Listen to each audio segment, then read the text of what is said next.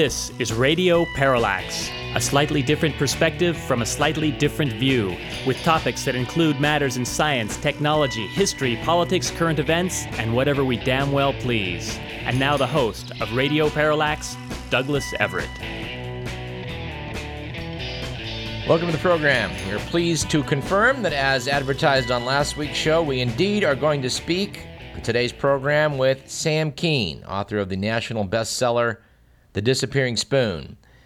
Sam has a new book out. It's titled The Violinist's Thumb and Other Lost Tales of Love, War, and Genius, as written by our genetic code. We had Sam Kean on last year, and it was a lot of fun, and uh, we promise that today's segment will also be a lot of fun. And who knows, you may even learn something. In fact, we'd be very disappointed if you don't learn something. As the Publishers Weekly noted, as he did in his debut bestseller, The Disappearing Spoon, Sam Kean educates readers about a facet of science with wonderfully witty prose and enthralling anecdotes. Kean's thoughtful, humorous book is a joy to read. And of course, the pressure's on after we booked Sam for this uh, engagement on our program. The good people at Fresh Air brought him on to speak with Terry Gross about the book. And I would hasten to add, although I love Fresh Air and I love Terry Gross, if you're disappointed with the interview with Sam Kean, stay tuned. We're going to see if we can't one up it, and I'm pretty sure we're going to. You know, this might be a time to mention that that opinion, like all those heard on this program, do not necessarily represent those of KDVS, our sponsors, or the regents of the University of California. But at any rate, let us begin today's program as we like to do with On This Date in History. The date in question being the 26th of July. It was on July 26th in the year 657 that Muawiyah, an early Islamic leader and founder of the great Umayyad dynasty of caliphs, defeated Ali in the Battle of Siffin in Mesopotamia. He restored unity to the Muslim Empire and made Damascus its capital. This also marks, as I understand it, the beginning of the split between the Shia and Sunni factions of Islam. I believe that Ali was the son in law of the Prophet Muhammad, and it is the followers of Shia who still believe that the leadership of the religion must come from someone who is a relative of Muhammad. And by God, we're going to have to have a program that talks about uh, about that schism in Islam, and probably one about the great schisms that have taken place in Christianity as well. That probably will not be in the next few weeks, however. We're going to have to do quite a bit of boning up for those topics, but I think we're going to do them. It was on July 26th in 1775 that the U.S. postal system was established by the Second Continental Congress. The first American postmaster general, none other than our own Benjamin Franklin. By some reckoning, the nation of Australia was born on this date, for it was on July 26th in 1788 that British colonists settled Sydney, Australia, which began as a penal colony. Something which, if the Australians are not exactly still ashamed of, well, they're not exactly proud of either. Nevertheless, the great nation of Australia did go on to become one of the first tier among the world's nations.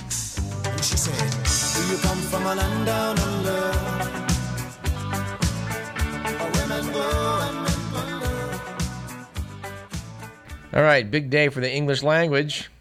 July 26th, in 1869, the Disestablishment Bill was passed by the English Parliament, officially dissolving the Church of Ireland. Organized opposition coined one of the longest words in the English language as a result. Yes, anti disestablishmentarianism, which, although shorter than supercalifragilisticexpialidocious, is actually a real word. And on this date in 1953, Fidel Castro began his revolt against the regime of Fulgencio Batista with an attack on the army barracks in Moncada in eastern Cuba. It was unsuccessful, and I believe Fidel actually served some time over the incident, but uh, eventually he did oust Batista. That was in 1959, which I do believe makes him the world's longest reigning dictator and I think reign probably is the right word. And uh, even though his brother Raul is supposed to be running the show, eh, it's it's it's Fidel. I did at one point to see a display dedicated to the attack on the Moncada barracks at, uh, at a museum in Havana. A museum which uh, caused one of my Cuban friends to just roll her eyes over. And she made comments like, yeah, if you want to go check out the, the, the pajamas of the revolutionarios. Because, in fact, yes, the Cuban government has thoughtfully provided for your examination the bloody pajamas in which some of the revolutionaries were shot by Batista's troops. I do have to say, I think this effort to inspire revolutionary zeal in uh, the Cuban citizenry has has just has just gotten a little threadbare with time. And uh, yeah, as you might have guessed, we're not big fans of the Cuban government here on this program. But we do have to point out, with I think some degree of certainty, that the embargo still in place by the American government, put in place by President John Fitzgerald Kennedy, does not seem to be driving the Castro brothers away from power. I know some might say it's a little too early to tell, but I would have to point out that it does not appear to be working. And yes, I do feel sorry for the poor Cuban people who have to suffer between their government and its ham fisted management and the U.S. efforts to help by embargoing goods going into the island. That's got to be a double whammy. And you know, as I recall, our nincompoop uh, current president made a lot of noise about how he was going to relax that embargo, but like most of his promises, he doesn't seem to have done much about that now, has he? All right, our quote of the day comes from biologist E.O. Wilson, who said the real problem of humanity is the following we have Paleolithic emotions, medieval institutions, and godlike technology. Our quip of the day comes from novelist Catherine Aird, who said, if you can't be a good example, then you'll just have to be a horrible warning. And our quip slash joke of the day comes from Nora Ephron, who once said, When your children are teenagers, it's important to have a dog so that someone in the house is happy to see you. Our stat of the day comes from CNN.com, and it is that American colleges and universities had 56,976 undergraduates from China enrolled in the 2010 11 academic year. That was up from just 9,955 three years earlier. For all the criticism of U.S. colleges, they remain the most popular foreign destination for high achieving students from around the world. I have some questions on this, and when I have some answers, I'll, I'll come back to that topic. Bonus statistic from theatlantic.com. This is a sad one. Nearly nine in 10 U.S. counties now have no abortion providers. And yes, while it is sad that the service is still needed, it's probably even sadder that uh, 9 out of 10 counties have no one to provide it.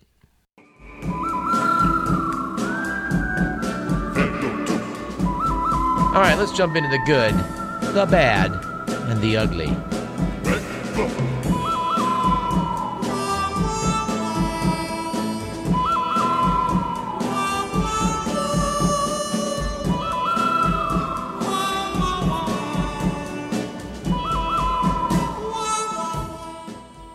According to the Week magazine, it was a good week a few weeks back for liberalism run amok, with the news that a Swedish leftist party has proposed barring government employees from urinating standing up.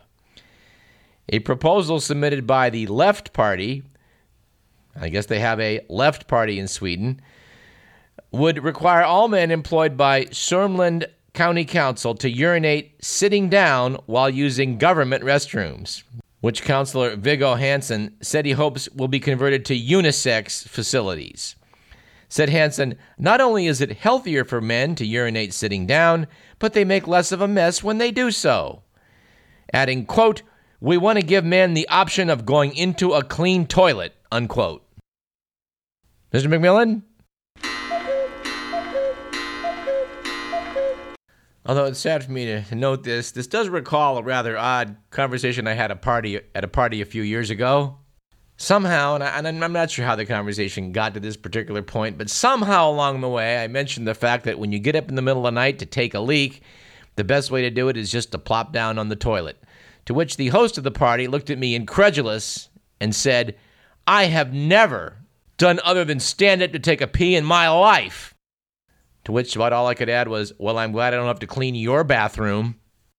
and I would add for the record that Mr. McMillan also expressed his outrage at the idea of sitting down to take a whiz. But, boys, I'm here to tell you when you're tired and it's the middle of the night, it's the only way to go. We've done the disclaimer, right? Yes. Okay, good. To continue, it was a bad week. Actually, this one was from last month for St. Mary Parish, Louisiana, after its new $3 million Convention and Visitors Bureau sank five feet into the ground and cracked like an egg. The building was apparently constructed atop a swamp. And it was an ugly week a few weeks before that for John Edwards, with the news that his longtime mistress, Rielle Hunter, announced that she and the disgraced former presidential candidate were, quote, no longer a couple, unquote. In her new book, Hunter describes Edwards' late wife, Elizabeth, she who passed away from cancer in the wake of learning about her husband's infidelities, was, quote, a witch on wheels, unquote, and evidently has been blabbing intimate details of their relationship in interviews. To which we would add, gentlemen, if you do elect to take a, a mistress, you would be well advised to steer clear of wacky New Age videographers. But then again, who are we to say? Maybe it was a love that was just too strong, one that was just so passionate that it could not endure. Gosh, I don't know. And by the way, thanks to all of you who alerted us to the following item, which fortunately we were on top of. In fact, I'm just going to quote from the New York Times on this one. Dateline San Jose. Medina Kaderi, 18, who walked over burning coals and suffered blisters during a Tony Robbins seminar, returned to the San Jose Convention Center for the fourth and final day of motivational talks. She called the firewalk a positive experience and blamed herself for her injury. I got scared, she said. With her vans now safely on her feet, she added, I'm glad I felt the pain. Yes, apparently Kaderi was one of nearly two dozen who were injured last Thursday on the first night of Tony Robbins's Unleash the Power Within seminar, which included a firewalk as a signature experience. According to the piece, she did not seek medical attention, but many of those hurt reportedly got second or third degree burns, according to the San Jose Fire Department. Commenting on this part of the seminar, Carolyn Graves, described as a real estate agent from Toronto, said, It transformed people's lives in a single night. It's a metaphor for facing your fears and accomplishing your goals. Now, I don't know, we may have to go to Dr. Andy Jones for this one. But I feel fairly certain that walking on hot coals is not actually a metaphor.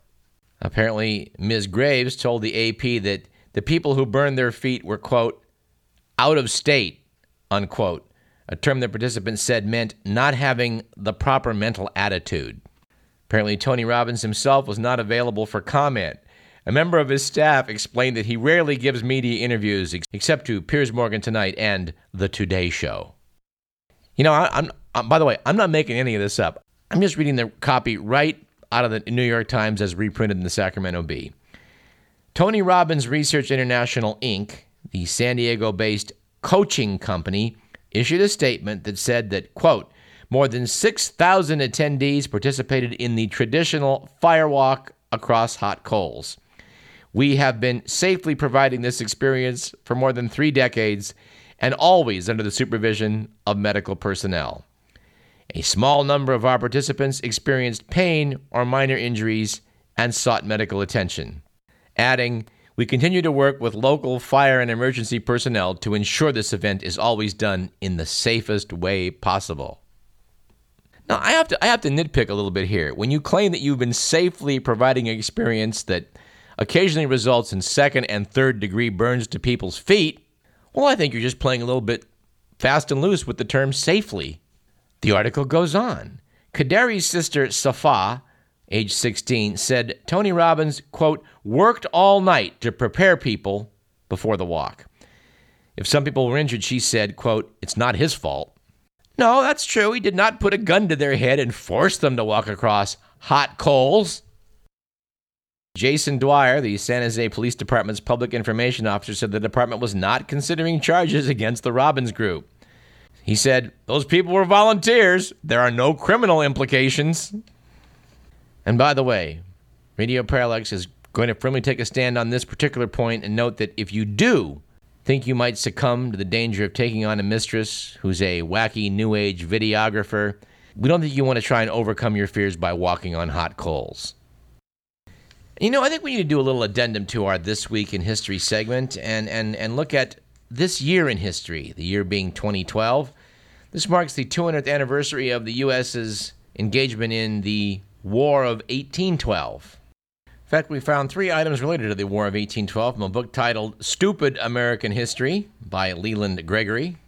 Item number one The War of 1812 is remembered, if at all, for one thing the burning of the White House by those dastardly British. Invading a country is one thing, but to maliciously burn down important and cherished buildings is just mean. But it turns out that's just what we did to the British before they did it to us. The American Army attacked York, the capital of Upper Canada, which later became Toronto, on April 27th in the year 1813. They burned dozens of buildings, including the Parliament, all without orders. Because of that malicious attack, the British retaliated with their burning of Washington, D.C. on April 24th, 1814. And contrary to what most people believe, Francis Scott Key didn't write the song, The Star Spangled Banner, during the War of 1812. He, in fact, wrote a poem called Defense of Fort McHenry, from which the lyrics of the Star Spangled Banner were taken.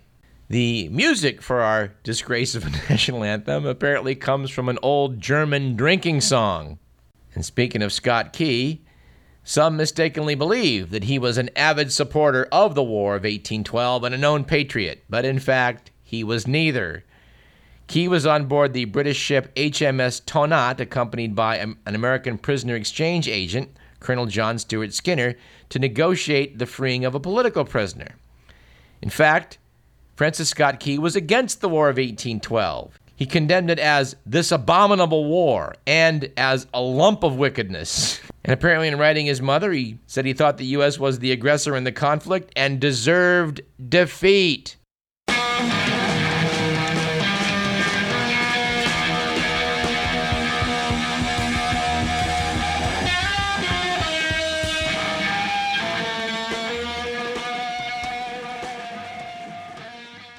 And I think we're going to try and avoid talking about uh, the catastrophe in Aurora, Colorado, except to note at this time that according to Mother Jones magazine, which took into account shootings and mass killings, wherein at least four people were killed, there have been 32 such incidents in the past three decades.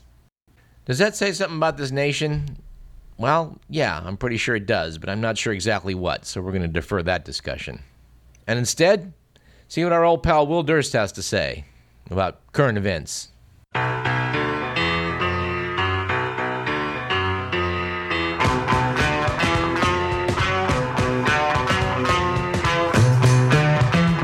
Hey guys, Will Durst here with a few choice words on the financial questions currently plaguing Mitt Romney like a swarm of dive bombing bees in a bathroom stall. He says he left Bain Capital to run the Salt Lake City Olympics, even though his company handed the government signed documents showing he was still in charge.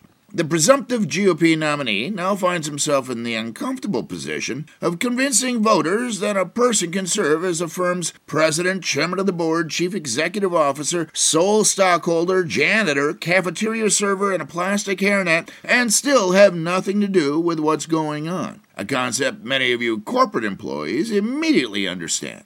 It all boils down to whether or not he played an active role after leaving in 1999 and his subsequent retroactive retirement, whatever that means. He says no, and those SEC filings listing him as boss were just corporate publicity, like Donald Trump putting his name on various hotels and fashion models.